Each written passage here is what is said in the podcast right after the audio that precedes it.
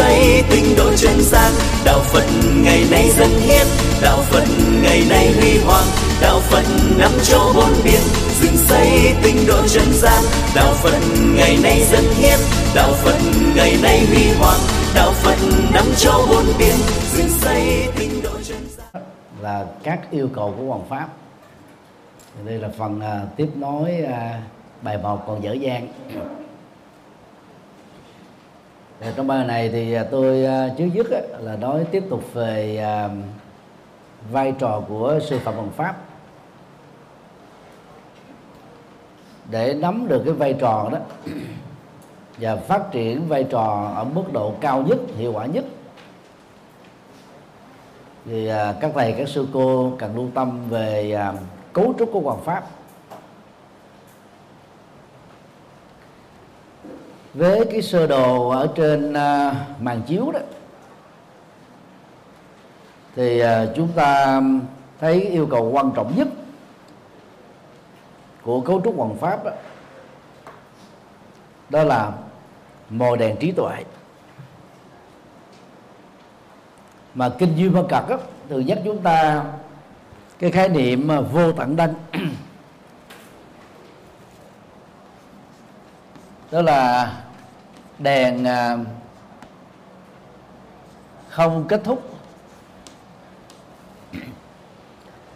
Nó gợi chúng ta về về về một cái hình ảnh mang tính ẩn dụ là từ một ngọn đèn chúng ta nói, chia sẻ ánh sáng cho thành là 10 ngọn, từ 10 ngọn thành trăm, từ trăm thành nghìn, từ nghìn thành một dạng, từ một dạng thành một trăm ngàn. Mà ánh sáng của ngọn đèn đầu tiên chia sẻ và truyền ánh sáng cho những ngọn đèn khác là không kết thúc.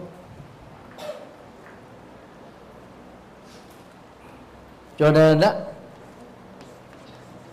khi mà trí tuệ được xem như là một ẩn dụ cho ngọn đèn không có cùng tận, thì cái vai trò quan trọng và thiêng liêng nhất của người chia sẻ chân lý Phật đó làm cho màn đêm vô minh được xua tan. Và đây là cái cái uh, điều rất là quan trọng. Khi có trí tuệ đó thì chúng ta sẽ có được hai cái tác dụng lớn. Tức là chuyển hóa sự u mê mở ra sự giác ngộ. Rồi tắt đó là chuyển mê khai ngộ.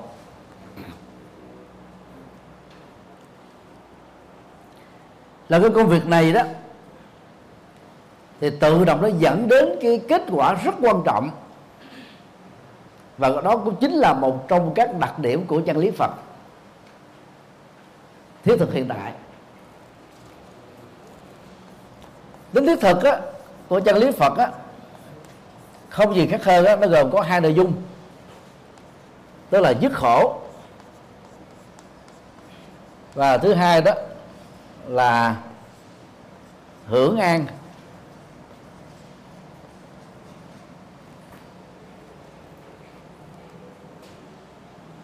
Dứt khổ hưởng an đó, có thể đó là một cái kết quả kéo theo. Khi hết khổ thì tự động có hạnh phúc. Và cũng có khi đó đó là hai cái hoạt động càng phải song song diễn ra một lúc. Đối với một số nghiệp xấu, chúng ta phải dứt nó kết thúc đó, nhưng mà cái quả xấu của những cái gì xấu đã từ đạo ra trong quá khứ bạn tiếp tục trổ quả. Nhưng rồi đó, chúng ta vẫn trải nghiệm được sự an vui trên từng thành quả mà mình đã kết thúc.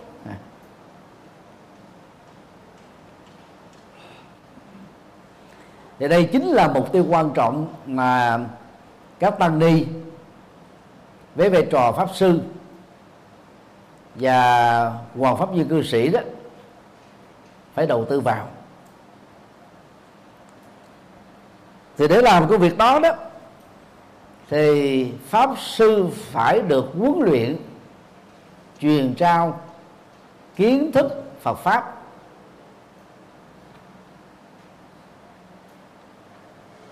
Cũng như là kiến thức sư phạm, kỹ năng sư phạm. Bên cạnh đó đó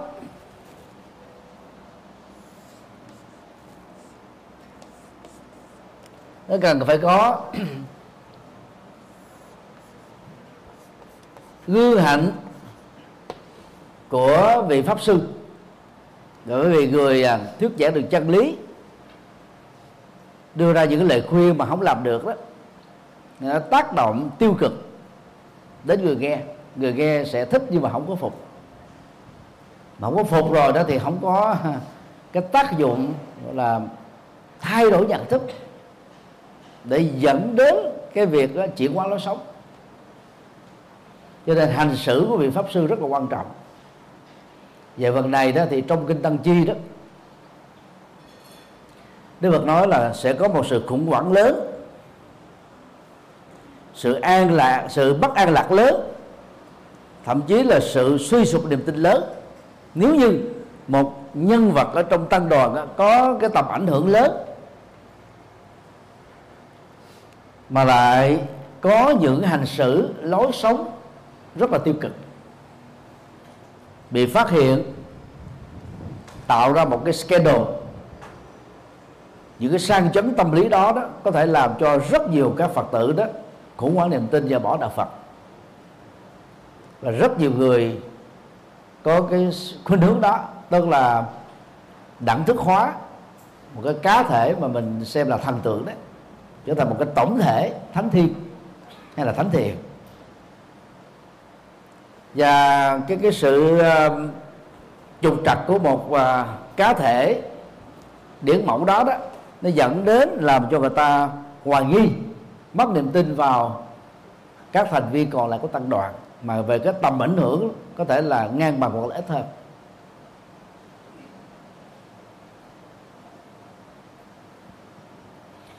Cho nên hành xử của các vị làm pháp sư, nói riêng và tăng ni nói chung đó, cần phải đề cao oai nghi tế hạnh và nó phải lộ ra được cái à, cái chất thiền vị, nhẹ nhàng, thông dong, tự tại, thoải mái, thảnh thơi.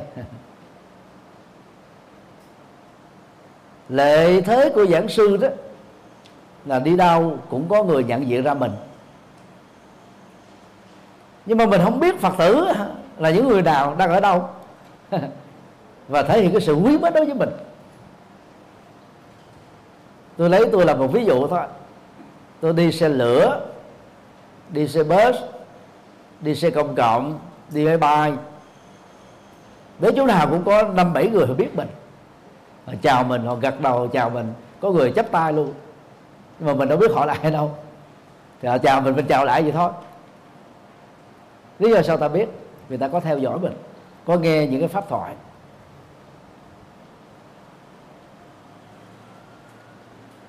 Và tôi là người được giáo hội đó gián tiếp yêu cầu lên tiếng những cái vụ mà các nhà báo khác tôn giáo lợi dụng vào để đánh phá Phật giáo trong vòng đó, chục năm qua. Và đặc biệt là từ à, 4 năm trở lại đây. Thì nó tạo thành như một cái mặc định tức là để tìm kiếm cái ờ, sự lên tiếng của Phật giáo. Thì ờ, các phóng viên báo và đài đó, họ thường đến tôi thông qua chùa giác ngộ để phỏng vấn. Và điều này đó, nó cũng làm cho tôi đó trở thành đó là kẻ thù của rất nhiều người. khi mình à, truyền bá cái đúng nói cái đúng mổ xẻ cái sai thì những ai đó à, đi theo cái khuynh hướng ngược lại với cái đúng đó thì tự động xem mình đó là đối thủ. Và do vậy tôi trở thành là điểm hồng tâm của sự tấn công. Rất là nhiều. Cho nên điều đó nó cũng làm cho một số phật tử quan mang. À, không biết là thầy nhật từ cũng làm ăn sao mà để ta chửi với thế này ta, ta phê phán thế kia. Bởi vì họ cắt xén mà. À, cắt xén à, tài nghệ lắm. Cái này nó không thuộc về cái à, cái sơ suất của bản thân mình mà nó thuộc về cái dụng ý xấu có tổ chức của những người ta không thích mình. Cho nên ví dụ như vào năm 2006 đó à, khi tôi nói về à, năm cái à, cái giai đoạn mình tạm gọi đó đó là chuyển hóa tâm thức ấy. để đối lại với cái học thuyết tiến hóa của Darwin đó thì tôi chia ra, thứ nhất á, thấp nhất á, đó là dục. Thứ hai đó là tình, tức là tình cảm á. Thứ ba đó là tưởng.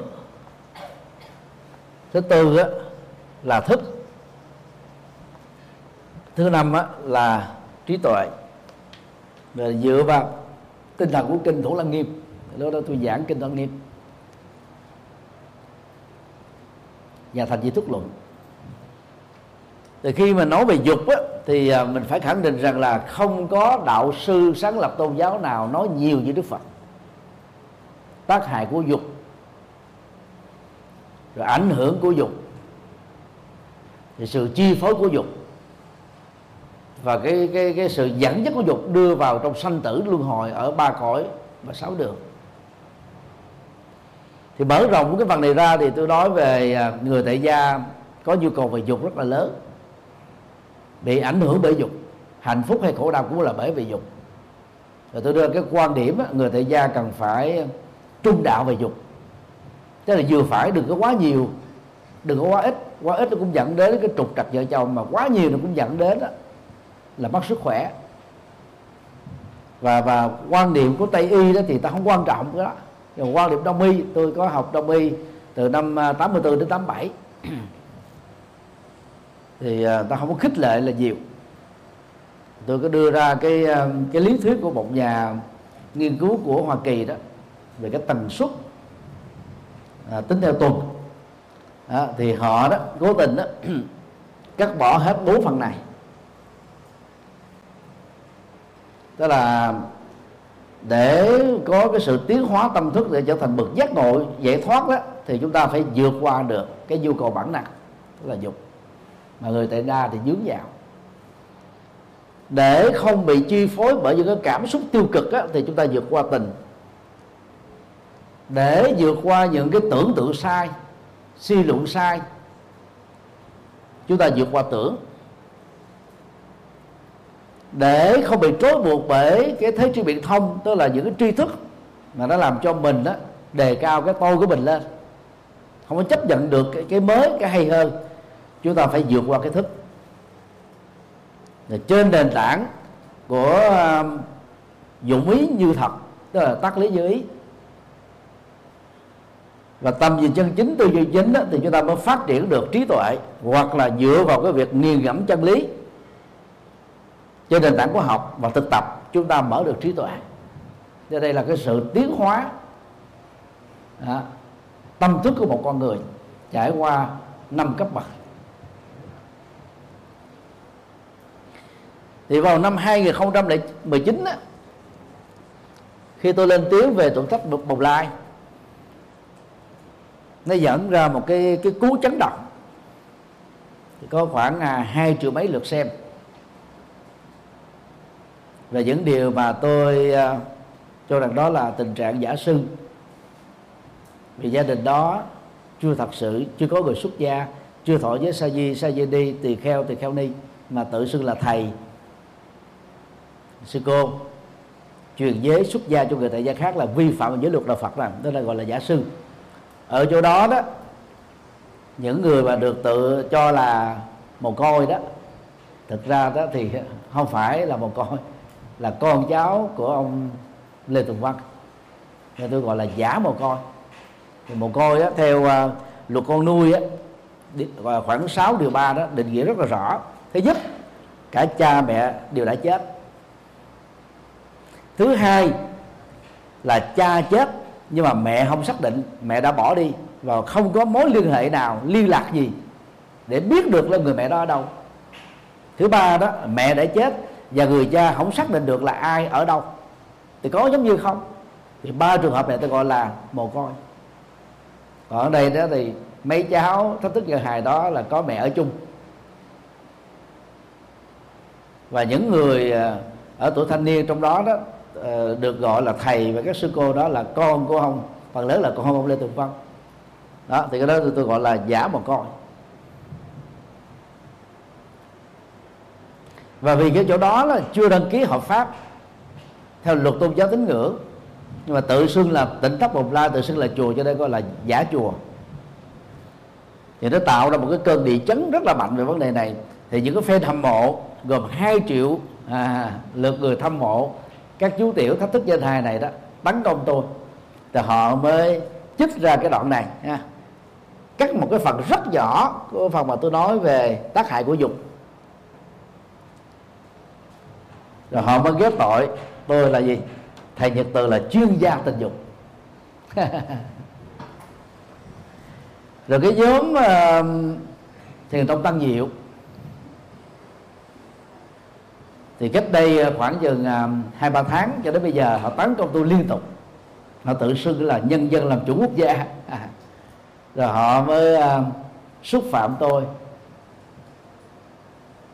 Và cho tôi là chuyên gia tình dục, hướng dẫn từ A đến Z, làm cho Phật tử đi mê. Cái này là vi phạm điều 155 điều 156 điều 331 của luật hình sự.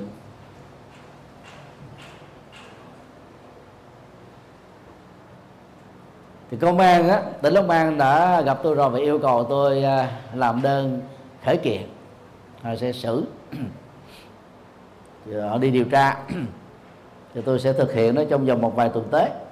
Nhưng mà điều tôi muốn nói đây đó đó là bất cứ ai trong cái giai đoạn truyền thông ngày nay đó đều có thể trở thành nạn nhân bởi sự cắt xén vô liêm sĩ tùy tiện, bất chấp luật pháp rồi họ muốn ghép tội ai rồi họ đóng vai là quan tòa muốn phán xử ai phán xử. Mặc dù đã có những người như thế bị bắt tạm giam trong thời gian qua, nhưng mà nhiều người vẫn không có giác ngộ được. Thì trở lại vấn đề đó, là cái hành xử của um, giảng sư, ngoài cái kiến thức phương pháp, sẽ có cái tác động rất là quan trọng đến tâm thức của người nghe. Và do đó người nghe đó, họ chỉ cảm thấy thỏa mãn. Khi cái tác động này đó, nó diễn ra theo chiều hướng tích cực. Tức là họ cảm thấy thuyết phục bởi cái kiến thức và phương pháp của người giảng, bởi cái hạnh kiểm, tư cách của người giảng, thì họ mới đưa vào trong thực dụng, tức là thực tập và hành trì để dẫn đến thứ nhất là thay đổi à, hành vi của người nghe.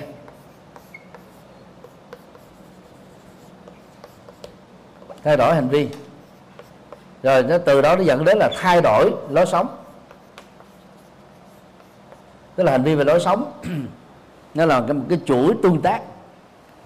Hành vi có thể là những cái đơn lẻ lối sống là những cái hành vi đó nó được tái đập đi lặp lại một cách có tổ chức như là một thói quen như một quán tính. Cho nên đó, thông qua cái cấu trúc hoàn pháp này đó, thì chúng ta sẽ thấy là cái vai trò của một vị pháp sư rất là lớn, chứ không chỉ đơn thuần là một nhà giáo truyền trao tri thức là hết đâu. Mặc dù người ta nói suy tạc về tôi đó, và và các suy tạc đó là không có chứng cứ đấy mà nó còn dẫn đến thỉnh thoảng có nhiều phật tử đấy người ta hoang mang và người ta tin là thật. Còn những người mà người ta có theo dõi mấy ngàn bài giảng của tôi tất cả những bài này nó còn lưu ở trên mạng hết mà. Thì sẽ biết đây là những cái cắt xén. Nó không có đúng cách. Thì ta không có dễ gì mà đi tin.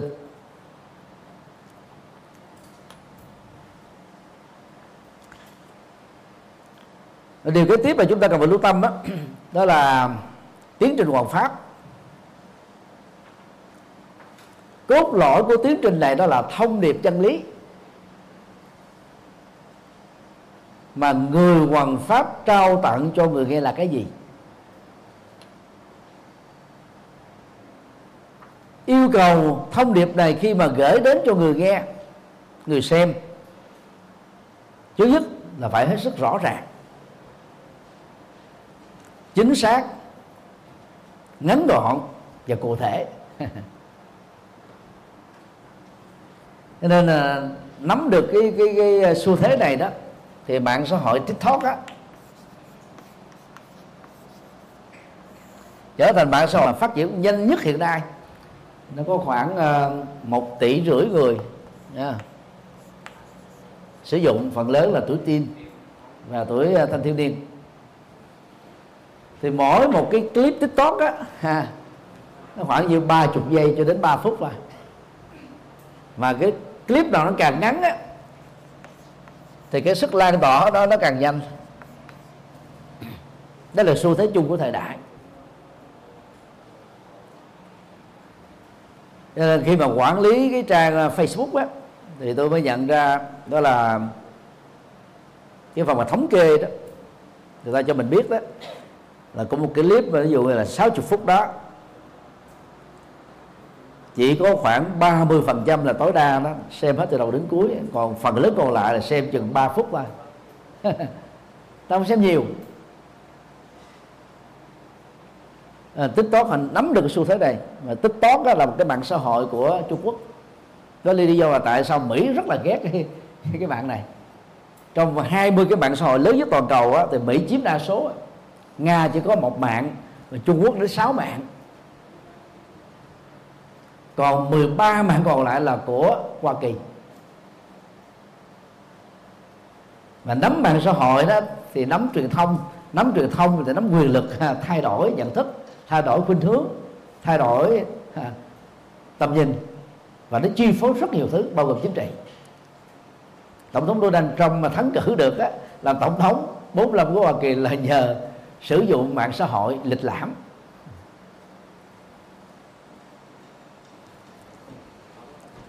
Cho nên à, cái tính xúc tích ở trong từng cái nội dung của à, thông điệp Phật pháp đó nó sẽ làm cho người nghe nhớ được. Thì ngoài cái sơ đồ tư duy mà trong cái bài một tôi đã nói khá lược đấy thì mỗi một cái bài giảng pháp của các thầy các sư cô có thể ví dụ như là 60 phút thì quý vị nên cắt ra thành á, ít nhất là 10 clip nhỏ rồi từ 10 cái clip nhỏ đó, đó quý vị có thể cắt ra thành là 30 clip nữa. Nó còn lại mỗi clip khoảng chừng 3 phút thôi thì dưới gì mình sẽ chọn cái nào hay nhất mình đưa vào tiktok. Cho nên là trợ lý của tôi mở tiktok cho tôi đó. Đâu như là mới năm ngoái thôi là bữa nay đã có được nhiêu 453 ngàn lượt đăng ký nó lan tỏa rất là nhanh rất là mạnh. Mà quý vị biết là tôi quanh năm suốt tháng giảng có cái, cái áo giật mình màu vàng thôi. Có cái cái phong ở ngoài ngoài sau đó là ở cái chùa giác ngộ thôi. Chứ đâu có đa dạng phong phú. Mà cái lượng người ta xem nó vẫn khủng như thế. Lượng đăng ký nó vẫn nhiều như thế. Do đó gắn với à, các cái mạng sau ngày nay đó thì chúng ta phải hiểu rõ cái xu thế. Thích nghe thời sự á, thì ta vào youtube thích ngắn gọn nóng đọc hàng thì vào tiktok thích uh, vừa đọc vừa nghe vừa xem vừa nhận xét thì ta vào facebook. Đó là ba cái mạng mà nó chi phối nhiều. Đó, đó là chúng ta phải nhớ cái quan trọng nhất á, à, của tiến trình hoàn pháp đó là thông điệp. Thông điệp đây tức là chân lý của Phật. Hạn chế can thiệp cái uh, nội dung cá nhân của chúng ta vào. Bởi vì ờ, hoàng pháp là mình tuyên dương chân lý của Đức Phật chứ không phải là tuyên dương mình. Chúng ta trở thành là sứ giả. Để là công việc đó, không có sứ giả này thì có sứ giả khác. Và rất nhiều người đó không khéo bị lẫn lộn hai điều này. Chúng ta được nổi lên, được nhiều người biết đến là bởi vì chúng ta chia sẻ chân lý Phật. Và chân lý Phật đó có cái chất chất sâu chất trị liệu. À, cho nên đó ta mới quý mến người chia sẻ đó. Chứ đừng có nên tiên dương chính mình. Và cái thông điệp này đó ở góc độ nào đó chúng ta có thể hiểu nôm na đó là nội hàm được giảng dạy. Người nghe đó phải cảm nhận được. Tức là hiểu được. Từ cái hiểu được nó dẫn đến cái chấp nhận được từ chấp nhận được thực tập được để đạt được cái sự lễ lạc đó là một cái phản ứng kéo theo. Bây giờ người nghe tôi nghe đó ồ thầy này sư cô này giảng hay quá nhưng mà ra vẫn được hỏi hay về cái gì? Giảng về cái gì? À, tôi không biết nữa để để để, để tôi nghe lại là thua rồi. Cho nên nếu mà mình không có tính sư phạm à, vấn đề lớn là gì? Vấn đề kế tiếp là gì? Những vấn đề phát, phát sinh của nó là gì? Một nhỏ hai nhỏ ba nhỏ thì làm sao mà ta nhớ hết được? Đâu phải ai cũng có kiến thức đó, như là cái sơ đồ tư duy đó, để đúc kết được sau những buổi giảng. Cho nên đó người giảng phải chịu có soạn ra được cái khung sườn, mang tính bài khóa để hỗ trợ cho sơ đồ tư duy của người nghe. Và để làm công việc đó, thì cái trách nhiệm của giảng sư đó là chuẩn bị nội dung pháp thoại, chủ đề pháp thoại, và kỹ năng để chia sẻ pháp thoại đó kỹ lưỡng chừng nào thì tốt chừng nào. Và thừa thích chân tính từ năm 1997 đến giờ thông qua khóa tu quần khóa tu uh, tịnh độ đã gây một cái à, hiệu ứng cộng đồng lớn về những người tu theo pháp môn này. Và chỉ mới có um, hai mươi mấy năm. Thì hòa thượng chân tính đã xây được là 35 ngôi chùa. Và có thêm khoảng chục ngôi chùa đó đang nỗ lực hợp thức quá đó là quá nhanh. Đến thời điểm này tôi tôi hoàn pháp là từ năm 2002 tức là sau hòa thượng chân tính 5 năm, tôi chưa xây được à, năm ngôi chùa đó. Thế vậy ở lĩnh vực mà xây ra các khối chùa mới thì hòa thượng chân tính được xem là giỏi nhất trong giai đoạn hiện nay. Đóng góp vào lĩnh vực đó. Nếu quý vị theo dõi những cái bài giảng đầu của Hòa Thượng Chân Tính từ năm 1997 cho đến luôn ngay cả năm 2010 thì phần lớn đó là có một cái bài soạn đó, và lúc là cả chục trang. Mà ta không có năng khiếu.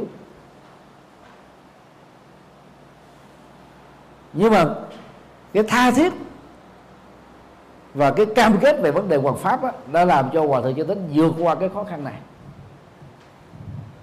Bây giờ nói rất lưu loát và rất thành công. Và người thứ hai là tội chân quan cho đến thời điểm ngày nay giảng bất cứ bài nào cũng có hai trang A4 đặt ở trước mặt. Sổ rất là kỹ. Và phần lớn một tháng giảng có một bài, có khi là hai bài thôi. Sổ rất là kỹ. Người nghe ta không quan trọng đó, là vị giảng sư đó có soạn bài, không có soạn bài, có nhìn giấy, không có nhìn giấy, nó không quan trọng. Quan trọng là cái nội hàm mang đến cho họ là cái gì có đáp ứng được cái nhu cầu của họ hay không? Ngoài cái việc mà soạn bài ra thì từ tội chân quan còn á, làm video minh họa. Tức là từng nội dung một và minh họa cái cảnh nó, nó thích hợp. Cho cái đó nó tạo ra một cái à, cái hưởng ứng cực kỳ lớn ở cộng đồng người nghe. Cho nên đó không tạo ra bất cứ một cái rào cản truyền thông nào đối với người nghe Phật pháp dẫn đến trở thành Phật tử. Thì tôi đưa ra hai cái ví dụ vậy để chúng ta có thể thấy. Với cái đẳng cấp như thế, thâm niên như thế, vẫn phải soạn bài. Và không có gì phải ngại khi mà để hai cái tờ giấy soạn, mấy tờ giấy soạn trên bàn. nhằm giúp cho người nghe đó có thể nắm bắt được thông điệp của từng bài pháp thoại. Thì bây giờ các tăng ni trẻ hơn, bộ nhớ tốt hơn. Đến lúc nào đó mình là qua đến u 60 u 70 thì bắt đầu bị lão hóa, bộ nhớ mình nó kém lại. Thì mình sẽ không thể học thuộc được, không nhớ dai được. Có thể nó quên bất kỳ lúc nào. Tôi bắt đầu có hiện tượng đó rồi. Mà năm nay tôi năm bốn tuổi thôi mà tôi đã bắt đầu quên, bất chợt lắm. Ai mà hỏi hai câu, tôi trả lời câu một câu một xong câu hai, tôi không nhớ là hỏi gì, tôi phải hỏi lại. Cho nên chúng ta phải chuẩn bị tốt. Vấn đề thứ hai, đó là tính ờ, khế cơ và khế lý trong hoàng pháp.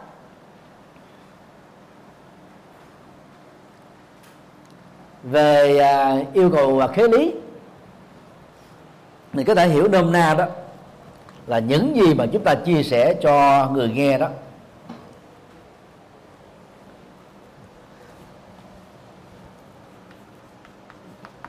Phải phù hợp với chân lý. Chữ khế là phù hợp, là tương đương, là tương thích.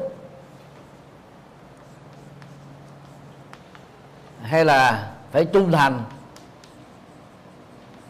tức là phản ánh trung thực được cái nội hàm chân lý được Đức Phật giảng dạy.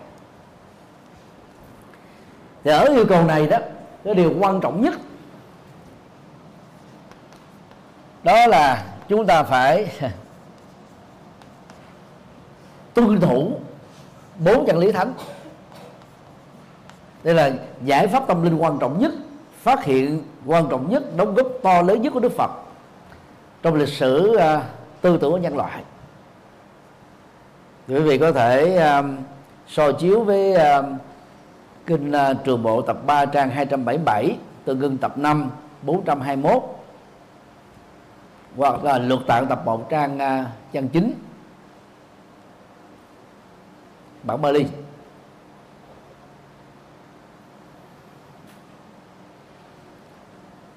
Thì cái này đó chỉ cần nhắc lại vì phần lớn ai cũng đã nắm hết rồi.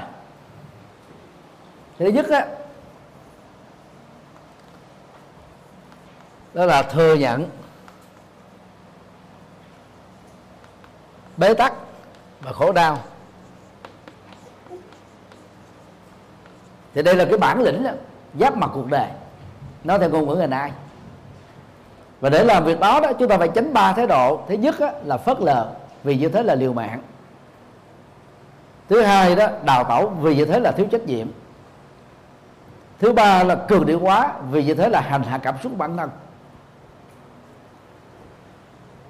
Từ cái việc thừa nhận á nó buộc chúng ta phải có trách nhiệm tri nguyên gốc rễ của khổ đau trong từng tình huống trường hợp cụ thể là cái gì?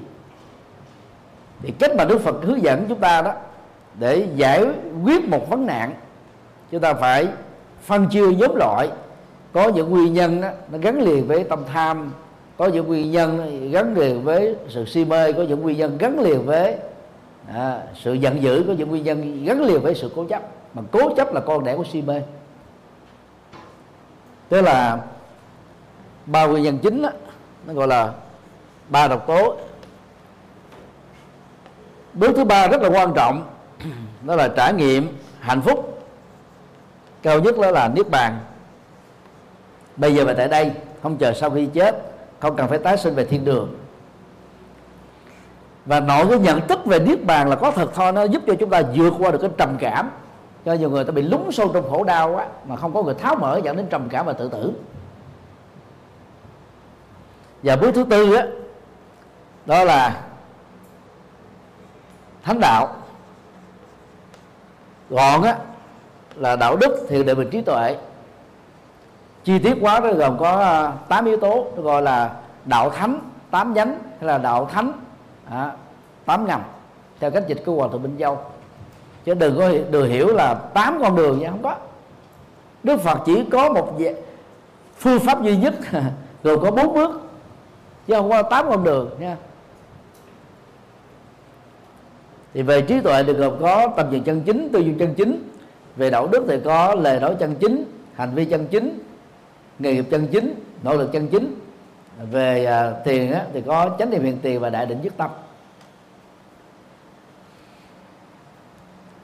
Thì đảm bảo với các thầy các sư cô khi mà tư vấn cho các phật tử tại gia hay là soạn một cái bài pháp thoại ứng dụng nào đó chúng ta đi theo cái khuynh hướng bốn bước này.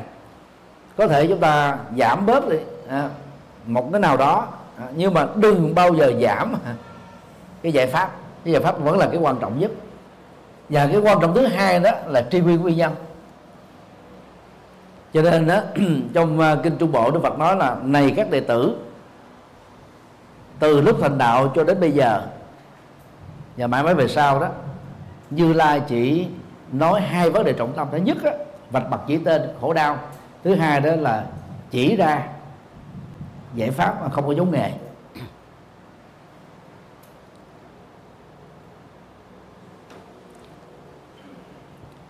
Cho nên nếu mà chúng ta định hướng các bài pháp thoại theo cái cấu trúc này đó, đảm bảo quý vị, người nghe ta sẽ rất là thích. Đủ thì gồm có bốn bước. Vắn tắt thì gồm có nguyên nhân khổ đau và giải pháp kết thúc. Cái đó là tính thiết thực. Giới trẻ, giới tri thức, giới chính trị, giới doanh. Doanh rất là bị thuyết phục bởi các cái cách thức giải quyết vấn đề của đức phật. Và nhất là trong cái ờ, giai đoạn hiện nay đó giáo dục đại học. Và giáo dục ở các cái trường đẳng cấp đó, nó đều là giáo dục giá trị. Gọi đủ là giá trị sống. Mà giá trị sống đó đòi hỏi đến cái tinh tấn tức là nỗ lực kiên trì. Y hệt như là Phật giáo.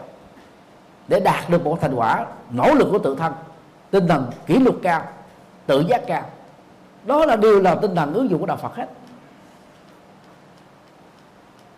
Cho nên đó, chúng ta chỉ cần đó, trung thành với cái phương pháp à, của Đức Phật thôi là đảm bảo với các thầy các sư cô giảng đến đâu là người ta mê đến đó. Nếu quý vị có phước tướng có cái giọng thuyết giảng hay nữa chắc chắn là quý vị thành công hơn tôi.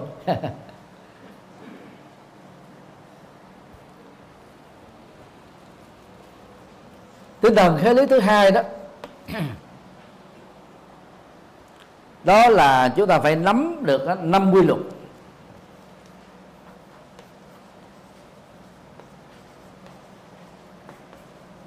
Mình tạm gọi đó là tinh thần khoa học trong pháp thoại. Thì cái quy luật đó tiếng Bali gọi là niyama. Quy luật, định luật, định đề hay là nguyên lý? Giàu có Đức Phật ra đời hay không có Đức Phật xuất hiện, muôn đời nó vẫn thế. Cái đó đó. Thuật ngữ Phật học gọi là Dhammata thường được dịch là gì? Pháp tính. Tính đó là bản chất. Chứ pháp đây đó được hiểu là mọi sự vật, hiện tượng. Chứ không phải là chân lý vậy pháp tính là bản chất của mọi sự vật, hiện tượng nó mới lệ thuộc vào việc đức phật có mặt hay không có mặt nó là nguyên lý mà nguyên lý thì nó nó diễn ra như vậy là như vậy thôi. Không thể khác hơn. Thì năm quy luật này đó mặc dầu đức phật là không có giảng trực tiếp nhưng mà dựa vào những gì mà đức phật đã dạy trong kinh đó. Thì ngài Buddha Gosa, Phật âm vào thế kỷ thứ năm đã đúc cái chúng ta thành thành năm thông qua việc uh, chú giải trường bộ kinh tập 2 trang 432 thứ nhất á, là định luật thời tiết. Utu Niyamat thì một năm á, thì có bốn mùa xuân hạ thu đông. Ờ, thời tiết thì có nắng mưa nóng lạnh. Đây là quy luật tự nhiên thì dĩ nhiên là nó có những quốc gia có những thành phố có những cái gốc và quan học ở trên quả địa cầu này đó thì nó không có đủ bốn mùa.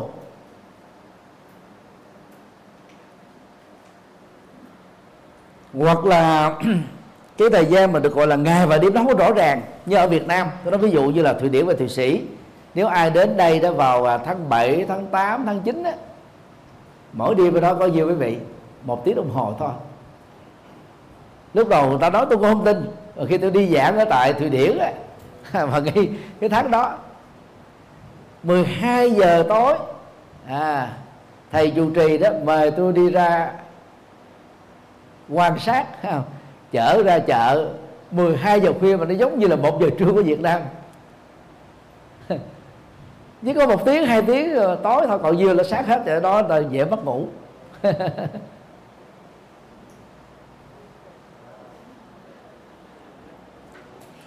Còn những nước bắc âu đó, thì ánh sáng rất ít. Sương mù tiếp phủ quanh năm. Cho nên đó người dân dễ bị trầm cảm. Cái trời nó tối tối tối tối tối hui hui nó làm cho người ta gì? Thụ động lại, lạnh, không muốn đi ra ngoài. Ở yên trong nhà, không có giao tiếp không có ứng xử. Thì tự động nó dễ làm cho ta buồn thì buồn hơn cô đơn thì chống chắn hơn dễ bị trầm cảm hơn dễ tự tử hơn. Đó là quy luật mà. Cho nên đó dựa vào cái cấu trúc đó, nhiệt và ánh sáng nó làm cho người ta tỉnh táo đó. cái này thì trong kinh đức phật đã dạy rồi. Để vượt qua hôn trầm thị miên đó chữ phật dạy là quá ánh sáng mặt trời. Quý vị nhớ mấy đoạn đó không? Quá sát sáng mặt trời là tự động nó làm cho mình không có không có bị ngủ gà ngủ gật. Còn do kiệt sức do bị mất ngủ à, thì quán mặt trời nó cũng không áp phê gì đâu. Lúc đó có ngủ thẳng giấc là nó hết à. nếu mình đang ở trong một cái tập thể mình xin phép nó còn bị bệnh vậy đó. Nên để cho người quản chúng người ta thông cảm cho mình đó, ngủ. À, phục hồi lại cái, cái, cái thiếu giấc đó thì tự động mình à, không có ngủ gà ngủ gật nữa thì ở tại Hàn Quốc á, dọc theo à, sông Hàn đó thì mỗi năm á, cái tỷ lệ tự tử của tuổi trẻ Hàn Quốc là đứng đầu châu Á sau đó đứng đầu thế giới. Thì áp lực đó rất là lớn. Cái chấp ngã của người Hàn Quốc rất là cao. Cái tự trọng rất là mạnh. Nó giống như là dân tộc Nhật Bản ấy. cho nên là khi mà họ bị khổ đau họ ém ở trong lòng họ không muốn chia sẻ ra chịu được không nổi đấy, thì kết liễu cuộc sống. Thì các nhà tâm lý học người ta mới tư vấn cho chính phủ là dọc theo các cái con cầu mà nơi có nhiều người tự tử nhất là sau mùa thi rất là tự tử. Thì ta mới bắn đèn pha và ban ngày lẫn ban đêm. Mình muốn tự tử là gì? Mình phải chống vào cái thành cầu không à? Chống thành cầu thì cái đầu mình nó phải ngước ra như vậy ngước ra đèn nó bắn lên cái từ cái muốn chết à. Cho nên cái đó nó, nó làm giảm tự tử khá đáng kể. Lần đầu tiên tôi đi giảng châu Âu tôi cũng ngạc như ban ngày mà tại sao mà xe hơi nào xe Honda gì nó cũng mở đèn hết trơn vậy? Ở Việt Nam mình ở nước châu Á ở Mỹ đó thì chỉ có mở đèn ban đêm thôi.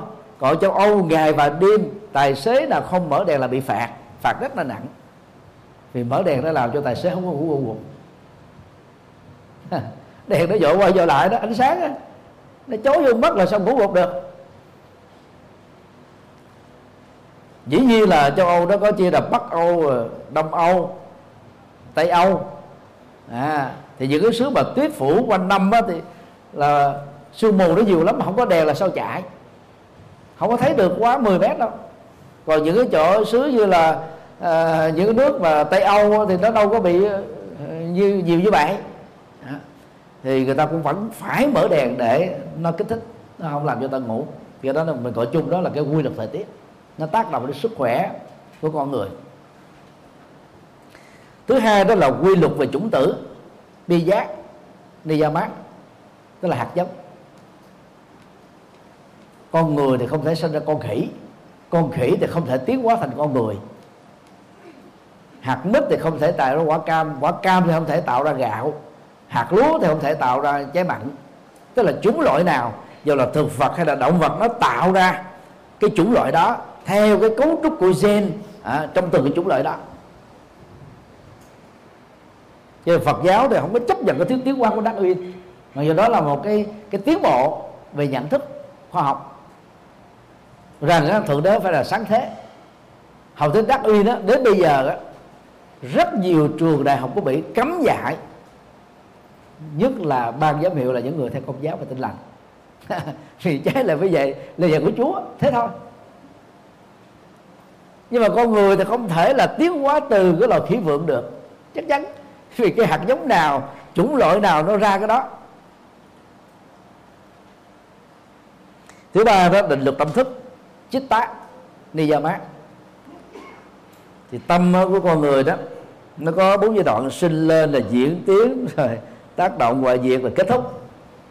Gọi tắt là sinh và diệt hiện khởi và kết thúc. Chúng ta phải nắm quy luật này để hiểu được cái tính vô thường về cá tính à, ứng xử à, quyết định à, lối sống của con người để chúng ta có dễ cảm thông. Không có chấp. Họ đang tốt với mình đó sau đó họ quay xe thậm chí là chống đối trả ơn bằng uh, và bằng bằng những cái quan trái. Tức là mình không có chấp vào không dướng kẹt và không có khổ tâm. Thứ tư đó định lực nghiệp ca mát ni gia mát là các hành vi mà hành vi được lâm đi lại để trở thành là à, nghề nghiệp. Rồi hành vi đó nó liên hệ đến lối sống tạo thành được các cái thói quen thói quen đó nó chi phối mà ban đầu đi vào bằng nhện về lâu về dài như là sợi dây xích. Không có đó là chịu không nổi thiếu đó là chịu không nổi. Nó chi phối là nó tạo ra tính lệ thuộc tâm lý. Nó dẫn dắt nó làm cho chúng ta mệt mỏi. Và bất cứ một hành vi nào sau khi kết thúc nó không mất đi được tồn tại dưới dạng năng lượng. Chỉ chờ điều kiện hoàn cảnh à, cái đó gọi chung là duyên. Thì bắt đầu nó tạo thành quả. Quả tốt thì gọi là kết quả quả xấu thì gọi là hậu quả hay là hệ quả là một cái từ trung tính. Nghĩa là nhân quả là có thật. Và khi nhân quả có thật đó, thì kiếp sau là có thật. Và đây đó nó tương đương với vật lý học nó gọi là bảo toàn năng lượng. Thứ năm đó là định luật về pháp năm mắt ni mát tức là sự vận hành của mọi sự vật hiện tượng thì pháp đây đó là gọi là pháp hữu vi. Từ những thứ mà chúng ta có thể nhìn thấy được, sờ mó được, tiếp xúc được, cho đến những thứ nó chỉ tồn tại trong ý niệm đó, đều được gọi là pháp. Cho nên là thế giới vạn hữu, không do thượng đế tạo ra, không do ngẫu nhiên mà có, không bắt nguồn từ vật chất, cũng không bắt nguồn từ tâm, mà nó là một cái quá trình tương tác, tương sinh, tương duyên, tương thuộc. Như vậy đó, khi mà một vị pháp sư nắm vững được năm quy luật này đó, thì cái nội dung của cái pháp thoại đó chắc chắn không thể bị mê tín. Dù có phương tiện đi nữa, nó cũng có ở một mức chung mực.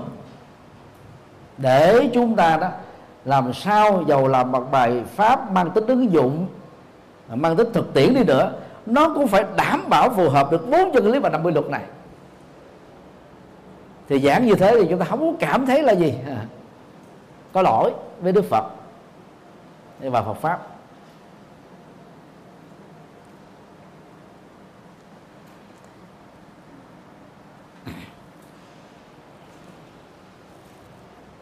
Yêu cầu quan trọng khác đó đó là phối hợp với trình độ căn tính. Thuật ngữ hán học gọi là khế cơ. Cơ đây là căn tính là trình độ. Là một cái thuật ngữ chữ hán, rất là cổ điển.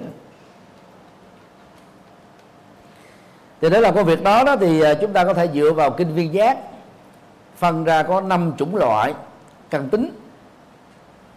Đó là căn tính hay là hạt giống đại thừa, căn tính hạt giống thanh văn, căn tính hay hạt giống bất định, căn tính hạt giống ngoại đạo, căn tính hay hạt giống à, thế tục. Thì những người bất định nó có thể được xem như là những người vô thần, tức là họ không theo bất cứ một cái tôn giáo nào và nếu như tôn giáo nào có cách thuyết pháp, sinh hoạt hấp dẫn mà họ cảm thấy nó phù hợp với cái quan điểm của họ họ sẽ theo. Thì ở Việt Nam cái nhóm đó đó, nó gồm có hai là những người theo chủ nghĩa Mark Lenin vô thần về tôn giáo. Nhóm thứ hai là nhóm thờ ông bà. Người thờ ông bà đó là một phần của đạo Phật rồi vì đó là một phần của bốn trong ông như vậy ai có cái cái cái cái văn hóa thờ ông bà thì tự động dễ dàng đó, tiếp nhận được đạo Phật. Đạo Bủ Sơn Kỳ Hương đạo Hòa Hảo đều khai thác dưới góc độ xã hội Phật giáo. Mà bốn trọng ân á được đề cao. Thì đối với cái dân à, miền à, miền tây đó cái trình độ dân trí đó trong cái thời điểm mà các nhánh phái Phật giáo này được thành lập á, thì dân trí rất là thấp. Cho nên mình nói những vấn đề cao siêu đó, triết lý, triết học gì đó, người ta không cảm nhận được. Người ta thích thơ ca, nghe nó nhẹ nhàng cái lỗ tai. Trình bày các cái trọng ân nó qua thơ ca đó là chắc chắn là nó đi vào lòng người. Thì đạo Phật khắc sĩ cũng đi theo cái mô thức đó. Tức là thi hóa. Để có hai hệ thống nghi thức thực ra thời của tổ sư minh đông quang á thì chỉ có bộ chân lý.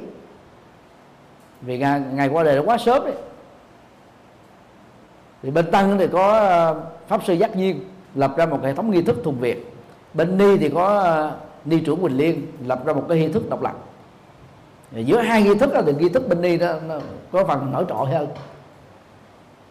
Về việc thi hóa các bài kinh. Rồi làm thêm những cái bài sám rồi đặt thêm những bài kinh mới. Để làm cho giới bình dân ở tại Việt Nam đó, đến với đạo Phật rất là dễ. Rất là dễ. Như vậy khi mình nắm vững được cái cái trình độ và căn tính đó, thì à, ai là những người ta thích về đạo Phật Đại thừa thì chúng ta giảng đạo Phật Đại thừa. Ai thích về đạo Phật thượng tổ bảo hộ đạo Phật nguyên thủy thì chúng ta giảng đạo Phật thanh văn. Tôi đi theo cái này giảng đủ các chủ đề hết á. Từ đạo Phật nguyên thủy cho đến đạo Phật đại thừa đạo Phật nhập thế Phật nhập ứng dụng những vấn đề đó thế sự. Hầu như không có vấn đề gì mà tôi không đề cập đến. Đó là đi theo cái mô thức à, năm chủng loại căn tính ở trong kinh viên giác. Còn nếu dựa vào thanh tịnh đầu luận của ngài Buddha Gosa đó thì chúng ta phải nắm được đó là sáu cái chủng loại cá tính khác nhau. Có những người ta thiên nặng về tình ái hay là tham ái. Có những người đó thì nó, nó rất là sân si nóng tính giống như chu phi. Có những người đó thì si mê đó là mê tín dị đoan thích cái sự mầu nhiệm thích làm ít mà có thành quả nhiều thích giao khoán niềm tin vào Chúa và thần linh để mong được tất cả mọi điều như ý. Có người đó là cái cái tính ngưỡng rất là mạnh, niềm tin rất là lớn. Có những người đó thì có tâm đó là lơ đễnh, không có tập trung. Có những người đó thì có trí tuệ. Như vậy đó, là dựa vào sáu nhóm căn tính này mà chúng ta nên giảng làm sao cho nó tích hợp, nhất là trong cái giai đoạn đầu tôi là may mắn á, giảng với nhiều đối tượng ở trại giam 10 lần. Ở à, trung tâm à, giáo dục cho những người à, mại dâm hai lần. Trung tâm cai nghiện cả chục lần. Trung tâm tâm thần á, cả chục lần. Người già người tàn tật trẻ mồ côi. Với à, giảng viên sinh viên đại học. Với bác sĩ dược sĩ y tá với luật sư. Và những người làm ngân hàng hầu như tôi đều được mời đến giảng. Và như vậy đó thì mình phải chọn những cái chuyên đề nó phù hợp với những cái nhóm đó. Thế dựa vào sáu nhóm căn tính này mà thực tế trong thời đại này đó, nó có hàng trăm nghề. Mỗi một mời nghề như vậy nó tượng trưng cho một cái tần số tâm thức một cái cái cái trạng thái tâm thức state of of mind hoặc là mentality, tức là cái tâm trí của họ à, cái tầm nhận thức của họ. Nó rất là khác nhau. Còn khi mình giảng cho một cái pháp hội mà có nhiều người thì chúng ta giảng chung chung. Nhưng mà khi mà đến từng cái nhóm lứa tuổi và nghề nghiệp khác nhau đó, mình phải giảng đúng cái chuyên đề đó thì ta mới thích.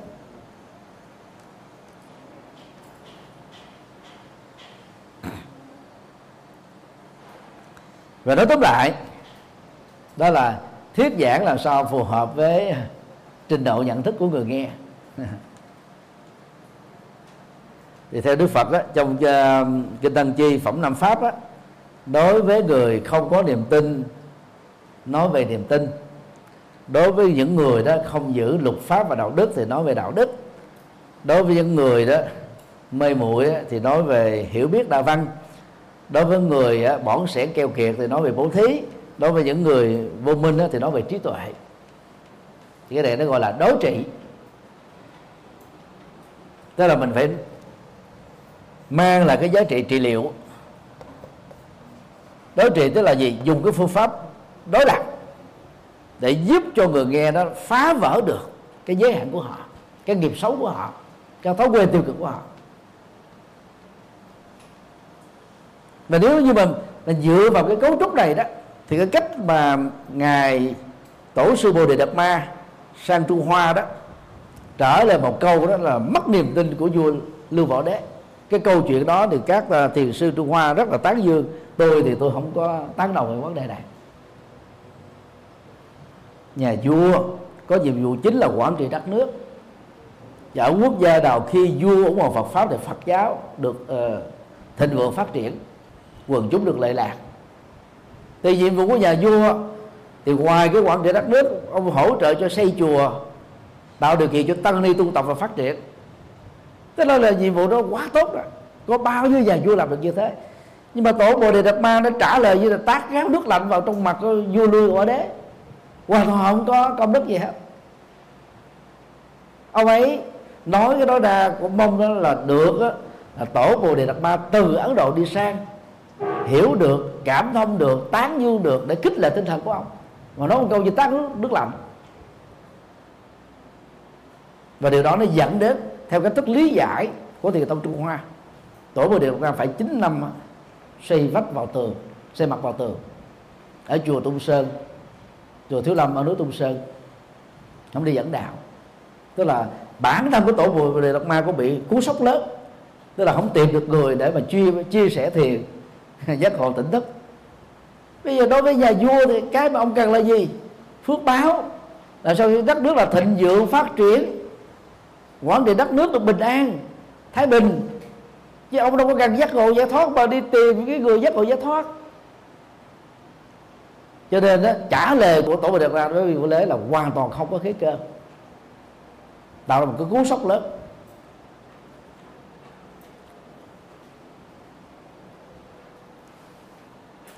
Và cái bữa ờ, tôi ờ, thuyết trình ờ, về đường vào đạo Phật. Trong cái buổi mà chia sẻ với hội đồng điều hành và giảng viên đó, tôi lấy mô hình của chùa giác ngộ ra để chia sẻ đó. Thì thượng tọa hạnh bình có phản biện và đặt ra cái câu hỏi rất là sắc bén làm đạo theo cách mà ứng cơ khế lý và chủ giác ngộ đang làm á, có dẫn đến mất đi cái bản chất sâu sắc của đạo Phật là giác ngộ giải thoát không? Như vậy có tội hay là có ích? Thì trả lời của tôi tóm tắt như thế này. Thứ nhất cái chủ đề của cái bài đó đó là đường vào đạo Phật của Phật tử, chứ không phải là đường đến con đường giác ngộ giải thoát của a la hán hay là bồ tát. Cho nên đó đi về nhân thừa hay gọi là nhân đạo á nó rất là phù hợp cho người tại gia. Và cũng nhờ đó mà chùa giác ngộ à, một năm có được khoảng 10.000 cho đến 12.000 phật tử mới. Cái thứ hai đó cái lời hiệu triệu của đức phật cho 60 a tháng đầu tiên đó là gì? An lạc hạnh phúc cho số đông phúc lợi cho số đông chứ không có là giác ngộ giải thoát cho số đông. Giác ngộ giải thoát là một thiểu số còn số đông là phúc lệ nó thuộc về vật chất, an lạc nó thuộc về tinh thần.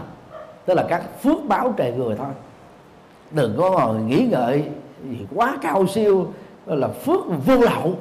Người tây gia ta đâu cần cái đó. Chứ mà mình mà cứ làm đạo theo cách giác ngộ giải thoát là đạo phật nó tự động bị chúng ta giới hạn lại, khu biệt lại, nhỏ hẹp lại và dân số ít lại. Phải phân biệt rõ được cái cần tính nghe đây đức phật nói, người ta đang thiếu cái gì mình mang đến cái đó. Người ta đang cần cái gì mang đến nó mới có giá trị. Giá trị nó đang ở lúc cần.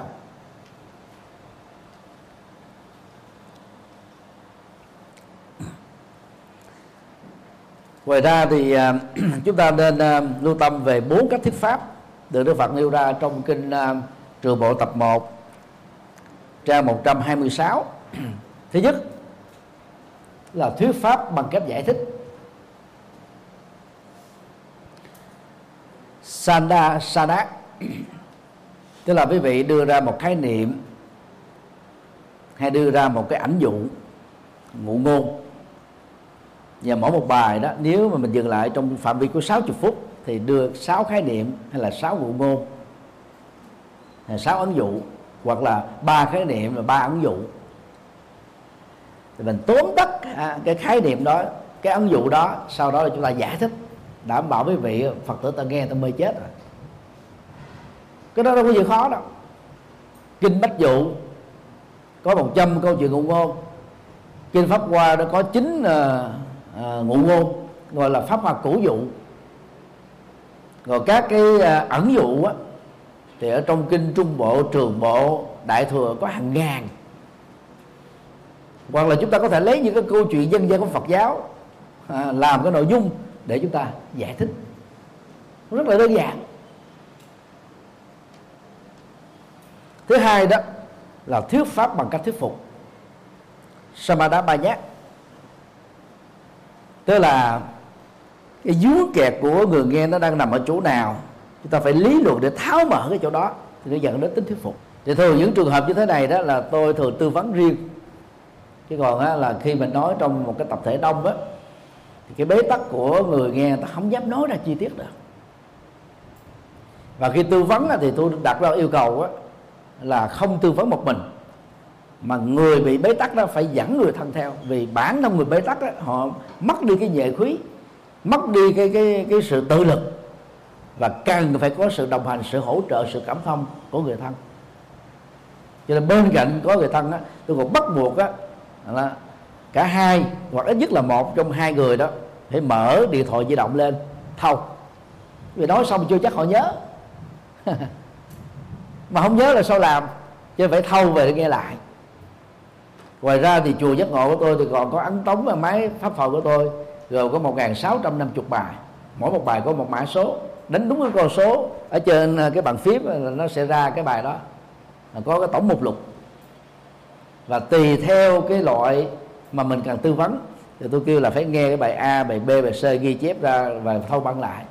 Thì tặng cho cái máy nó về họ nghe. Thì mình đỡ mất cái thời gian phải tư vấn nhiều. Thì bằng cách đó nó cái tính thuyết phục nó rất là cao. Thì tôi đã có cái cái, cái dự trù thì trong suốt hai chục năm đó phải giảng những cái chủ đề gì. Cái lỗi gì tôi cũng có chứ. Nên là bế tắc loại nào mà tới cái là tôi hỏi, trong vòng một phút là cái là ra được nguyên nhân ra. Bắt đầu là giải pháp là kêu nghe bài A, bài B, bài C. Ví dụ thì trầm cảm nó có đủ nguyên nhân. Trầm cảm do mất ngủ, trầm cảm do thất tình, trầm cảm do thất bại, trầm cảm do căng thẳng việc học, trầm cảm do bị thất nghiệp, trầm cảm bị hàm quan, trầm cảm bị ức chế tâm lý trầm cảm ờ, bị cưỡng bức. Trầm cảm bị vì vô tích sự. Nó đủ loại thì bị trầm cảm nào tôi, tôi kêu nghe đúng cái bài đó. Thì vì tất cả bài tôi có giảng hết trơn rồi. Đâu có thiếu cái gì đâu. Mình nói tóm tắt vô vòng một hai phút rồi sau đó kêu về nghe. Và kêu họ phải tương tác với mình. Để xem họ có nghe không. Mà nếu có nghe có làm là hiệu quả nó cao lắm. Thứ ba đó là thuyết pháp theo cách thích lệ. Samutechana. Tức là nó có tính cách là cảm thông nâng đỡ tinh thần khích lệ khuyến tấn tức là tạo cái cảm hứng truyền cảm hứng. Thì cái đó nếu mà người nào mà huấn luyện được á cái ngữ điệu à, thuyết giảng vừa lên nè vừa xuống nè muốn cho ta cười thì cười muốn cho ta khóc là khóc muốn cho ta trầm ngâm là trầm ngâm muốn ta sôi động thì sôi động muốn ta lặng thinh thì lặng thinh. Thì những người như thế đó làm rất thành công mà về phương diện này thì không ai hơn được mấy ông mục sư mỹ. Thì từ năm 2004 tôi giảng lần đầu tiên tại Mỹ đó. À tôi đi đến là một cái à, giảng đường nó khoảng ba bốn chục ngàn người. Ông mục sư đứng luôn, ông chạy qua bên trái chạy qua bên phải chạy xuống bên dưới chạy lên bên trên. Ông nói lúc ông vừa hét ông vừa la ông vừa trầm ngâm cái lúc là ông trầm lại nhẹ nhàng. Làm sôi động cả một cái cái hội trường đông người như thế.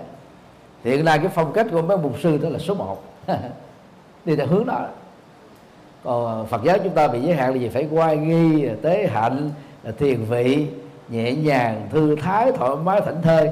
Chỉ có những người có chất lượng cao ta mới thích được cái phong cách đó thôi. Còn người khác là nghe vậy, buồn ngủ. Là lớn mới chứng được ngủ thiền cho nên là cái cái khích lệ, là nó nó phải đúng được cái cái tần số cảm xúc. Thứ tư đó là khích lệ. Thì cái này nó cũng gần giống đó nó là những cái từ ờ, gần nghĩa với nhau. Đó là khích lệ làm sao cho ta hân hoan đang buồn chán trở thành hân hoan đang tuyệt vọng trở thành là có hy vọng đang bế tắc trở thành có giải pháp. À, đang nghèo thì có được kiến thức để làm giàu. Thì đó là cái cái cách mà Đức Phật dạy à, các pháp sư làm thế nào để, để chúng ta nắm được cái những cái kỹ năng căn bản đó. Chắc chắn là cái bài pháp thoại chúng ta đó là có cơ hội được thành công. phần thứ ba đó là mục đích của sư phạm bằng pháp. Thì trong cái bài một thì tôi cũng đã nói khái quát về cái uh, mục tiêu rồi. Trong bài này thì uh, chia sẻ thêm một vài cái uh, cái mục đích khác.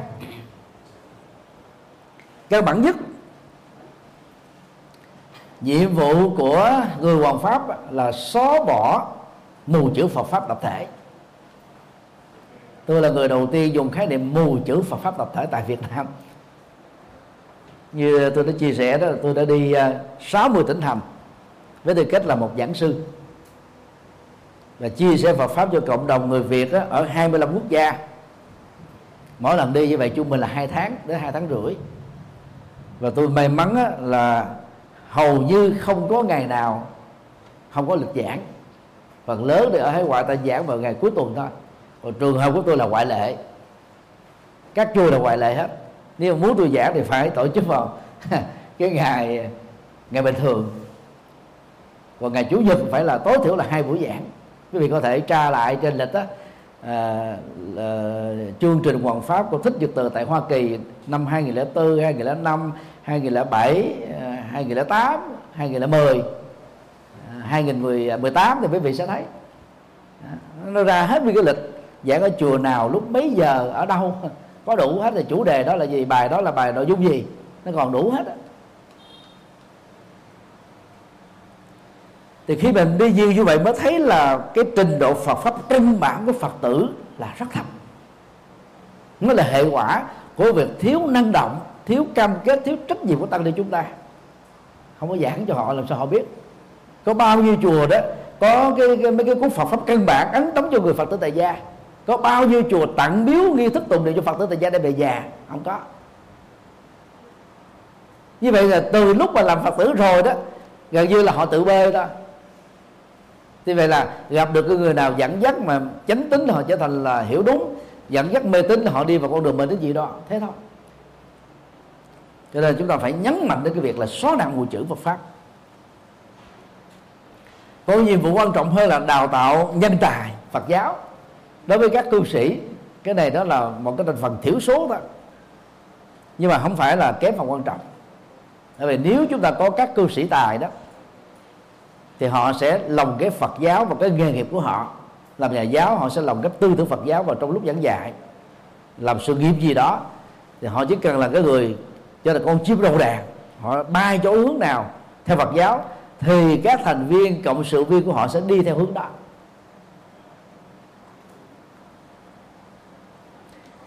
Ở mục tiêu nâng cao.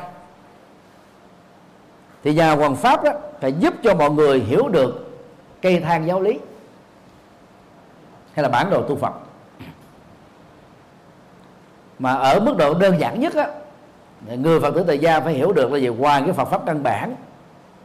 Phải hiểu được đó thế giới quan Phật giáo, không chấp nhận duy thần là thượng đế sáng thế, không chấp nhận duy vật là vật trong có trước, không chấp nhận duy tâm là tâm có trước không chấp nhận là duy ngẫu nhiên. Mọi thứ là ngẫu nhiên. Còn về nhân sinh quan đó thì làm sao chúng ta phải xác định rõ Phật giáo lấy con người làm trọng tâm và giúp con người giải phóng khỏi ách đô lệ và thượng đế và các thần linh. Về đạo đức quan đó, thì nó phải có được bốn phương diện. Phòng phi tức là ngăn ngừa cái ác chỉ ác là dứt những điều bất thiện và phạm pháp. Rồi chuyển nghiệp tức là gieo vào cuộc sống này các hành động nghiệp thiện đối lập với nghiệp xấu bằng khối lượng số lượng năng lượng tương đương với những nghiệp xấu đã từng lỡ tạo cho quá khứ. Và cái cuối cùng đó đó cái niềm lạc quan để hướng đến một cái tương lai tươi sáng từ sự chuyển nghiệp. Về tu tập quan đó, thì à, chúng ta phải hướng dẫn phật tử hoàn thiện được ba hệ giá trị trí tuệ đạo đức và thiền định.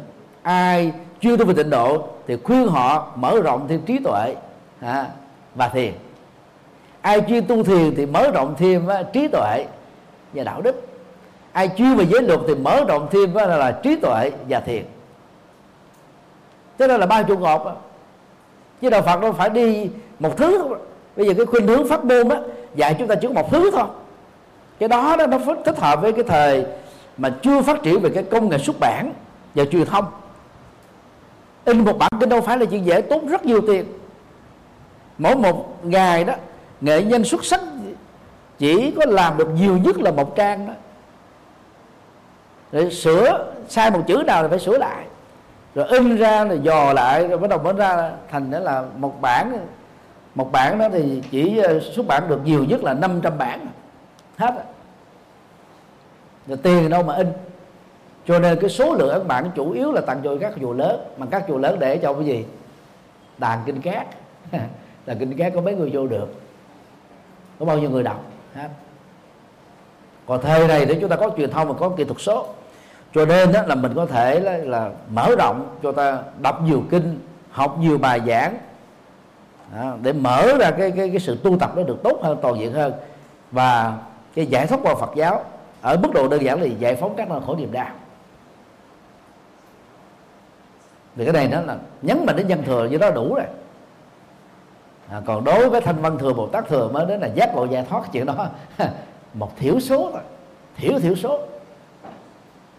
Chứ không thể là quán đại đa số. Ở mức độ chuyên sâu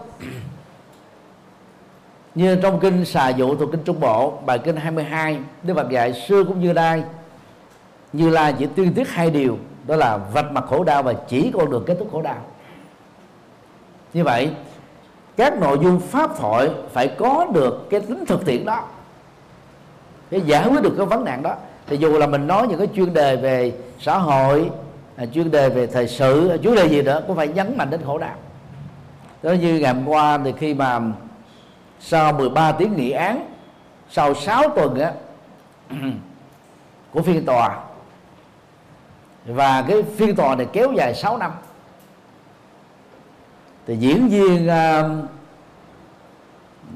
Hollywood nổi tiếng đó là Johnny Depp. Quý vị có theo dõi vụ này không ạ? À, được xử thắng kiện đối với vợ của mình đó là diễn viên Amber Heard.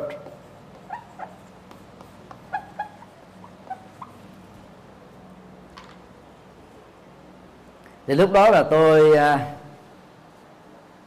dành cho một cái à, viết nhận xét bài học rút ra từ à, cái câu chuyện kiện tụng về tội phỉ bác. Hai vợ chồng này chơi lệch nhau 19 tuổi.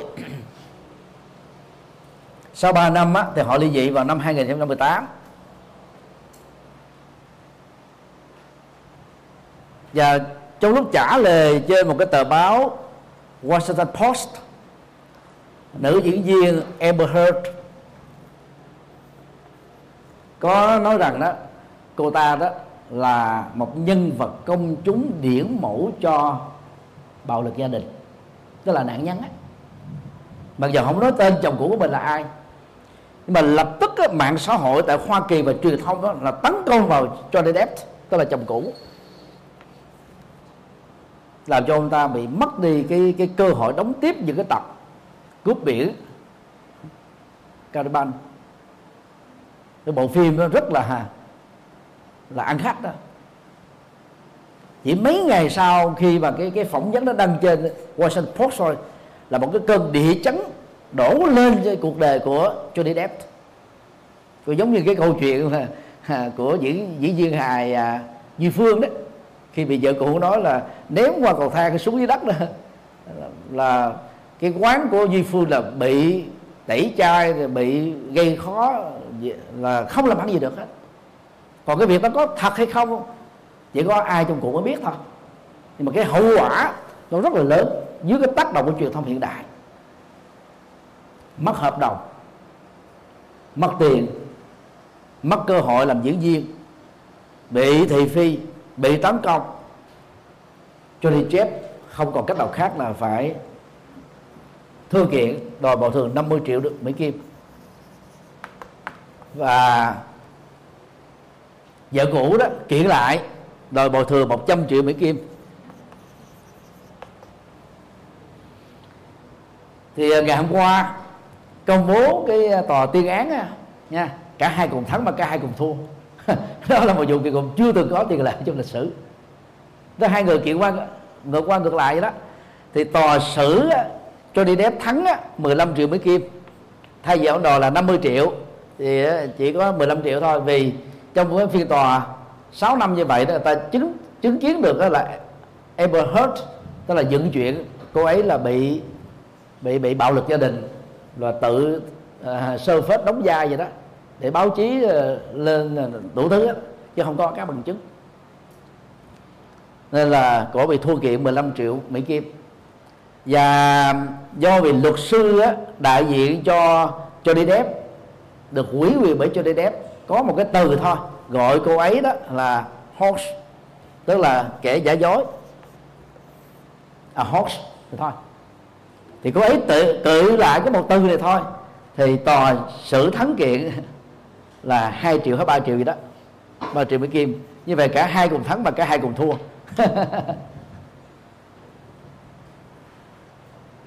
Và khi mà tuyên án như vậy là cho đi đếp là ăn mừng.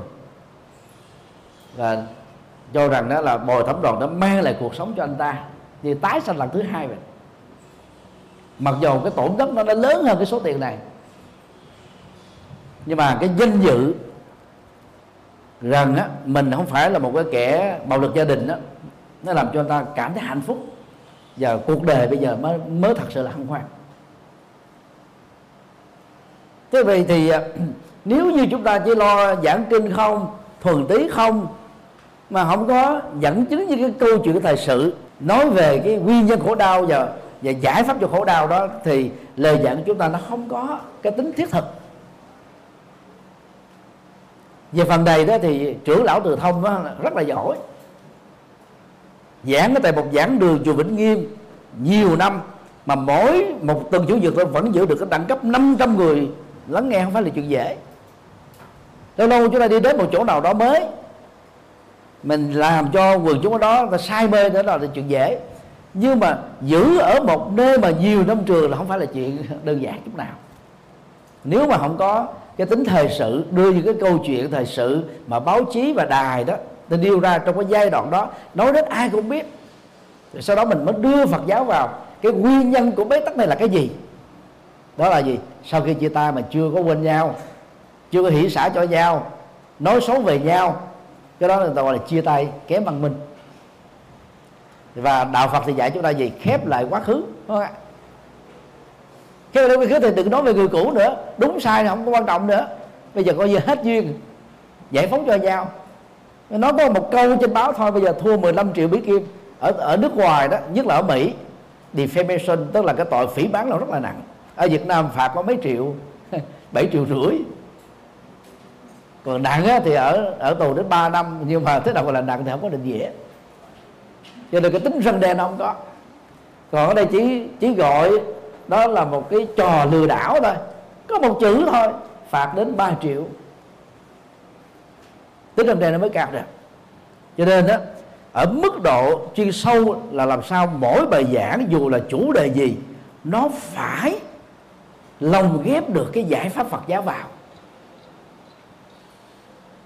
Thì sau khi nghe cái bài đó, người ta mới được lệ lạc. Cho nên tôi thường khuyên đó, các vị giảng sư trẻ đó, đừng có đi giảng những cái môn mình học ở trong trường vì học trong trường thì chúng ta phải học chuyên sâu, học nâng cao, học tính hệ thống.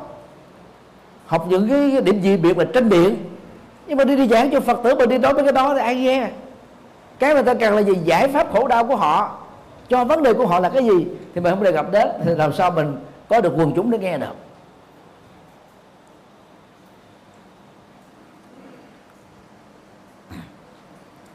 Thì nói tóm lại mục đích của ờ, môn ờ, sư phạm bằng pháp cũng như là từng bài giảng trong kỹ năng bằng pháp đó làm thế nào để chúng ta đạt được cái vị giải thoát. Và giải thoát đơn giản nhất đó, đó là bút ti.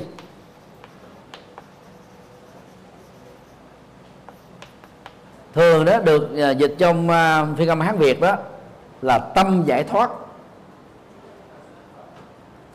Và đây là nó là một cái ngữ danh từ chúng ta phải dịch ngược lại, đó là giải phóng tâm. Như vậy, cái nội hàm quan trọng nhất của giải thoát ở trong đạo Phật đó đó là làm sao cởi trói tâm khởi các sợi dây xiềng xích, đó là dây tham ái, dây giận dữ, dây si mê, dây hoài nghi, dây cố chấp, dây hôn trầm dây trạo cử và vân. Nói chung là các cái phiền não tiêu cực các cái âm tính tiêu cực. Và khi chúng ta chặt đứt ra khỏi cái mối quan hệ của nó với tâm đó, thì lúc đó chúng ta được gọi là người giải thoát. Thì cái này nó gọi là nội hàm giải thoát. Thế bây giải thoát rất là đơn giản. Như vậy là khi mình giảng Phật Pháp làm sao mình nhấn mạnh đến? Ví dụ như cái người nào nó đang bị mê tín quá Thì mình phải đưa cái nội hàm trí tuệ vô để kết thúc à, cái xiềng xích mê tín. Mà mê tín rồi bị dẫn dắt Sợ hãi, hoang mang. Và tôn vinh cái kẻ tạo ra cái bẫy mê tín này đó như là bậc thầy của mình. Và biết ơn người đó trọn đời. Cho nên giải thoát nó nằm ở chỗ đó chứ không phải là giải thoát là trở thành thánh. À, trở thành phật cái đó nó quá cao. Cái đơn giản nhất là giải thoát các sợi dây ha, chối buộc của tâm. Còn về cái phương pháp đó, thì đức phật nói rất là rõ. Ban giác vi bút ti đó là phương pháp giải thoát là phải gì? Bằng trí tuệ. Tuệ giải thoát. Tức là giải thoát bằng trí tuệ. Mà nội hàm của đó là gì? Cởi trói tâm. Thì đây là hai cái cái nội dung giải thoát rất quan trọng trong kinh tạng Bali rất là thực tiễn. Mà nếu như là trong từng bài giảng, dù là pháp thoại, tức là thuyết giảng một cái bài Phật pháp hay là pháp đàm, chia sẻ Phật pháp thông qua cái việc phấn đáp, giải mã, mở rối tơ lòng, mở rối bế tắc, thì cái điều quan trọng nhất là làm sao cho những cái trói buộc tâm được khép lại. Thì cái nhiệm vụ thiêng liêng à, của nhà hoàng pháp được xem đó là hoàn thành.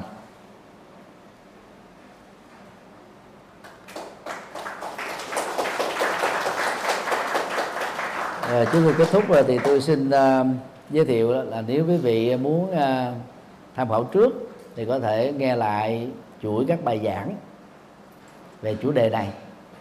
À, vào trong Google gõ tên thích nhật từ để đánh chữ uh, sư phạm bằng pháp. Nó sẽ ra còn cái slide này đó sẽ gửi, gửi đến à, sau mỗi buổi học thì sẽ gửi chứ đừng gửi trước. Gửi trước rồi quý vị sẽ ý lại không tập trung. Gửi sau để mình nắm bắt được những cái ờ, từ khóa cái sơ đồ tư duy. Rồi mỗi người mình phát triển thêm. À, vừa xong bài nào tối hôm đó về soạn à, tìm những cái dữ liệu nó có cùng nội dung tương tự. À, chúc uh, tất cả được an lành.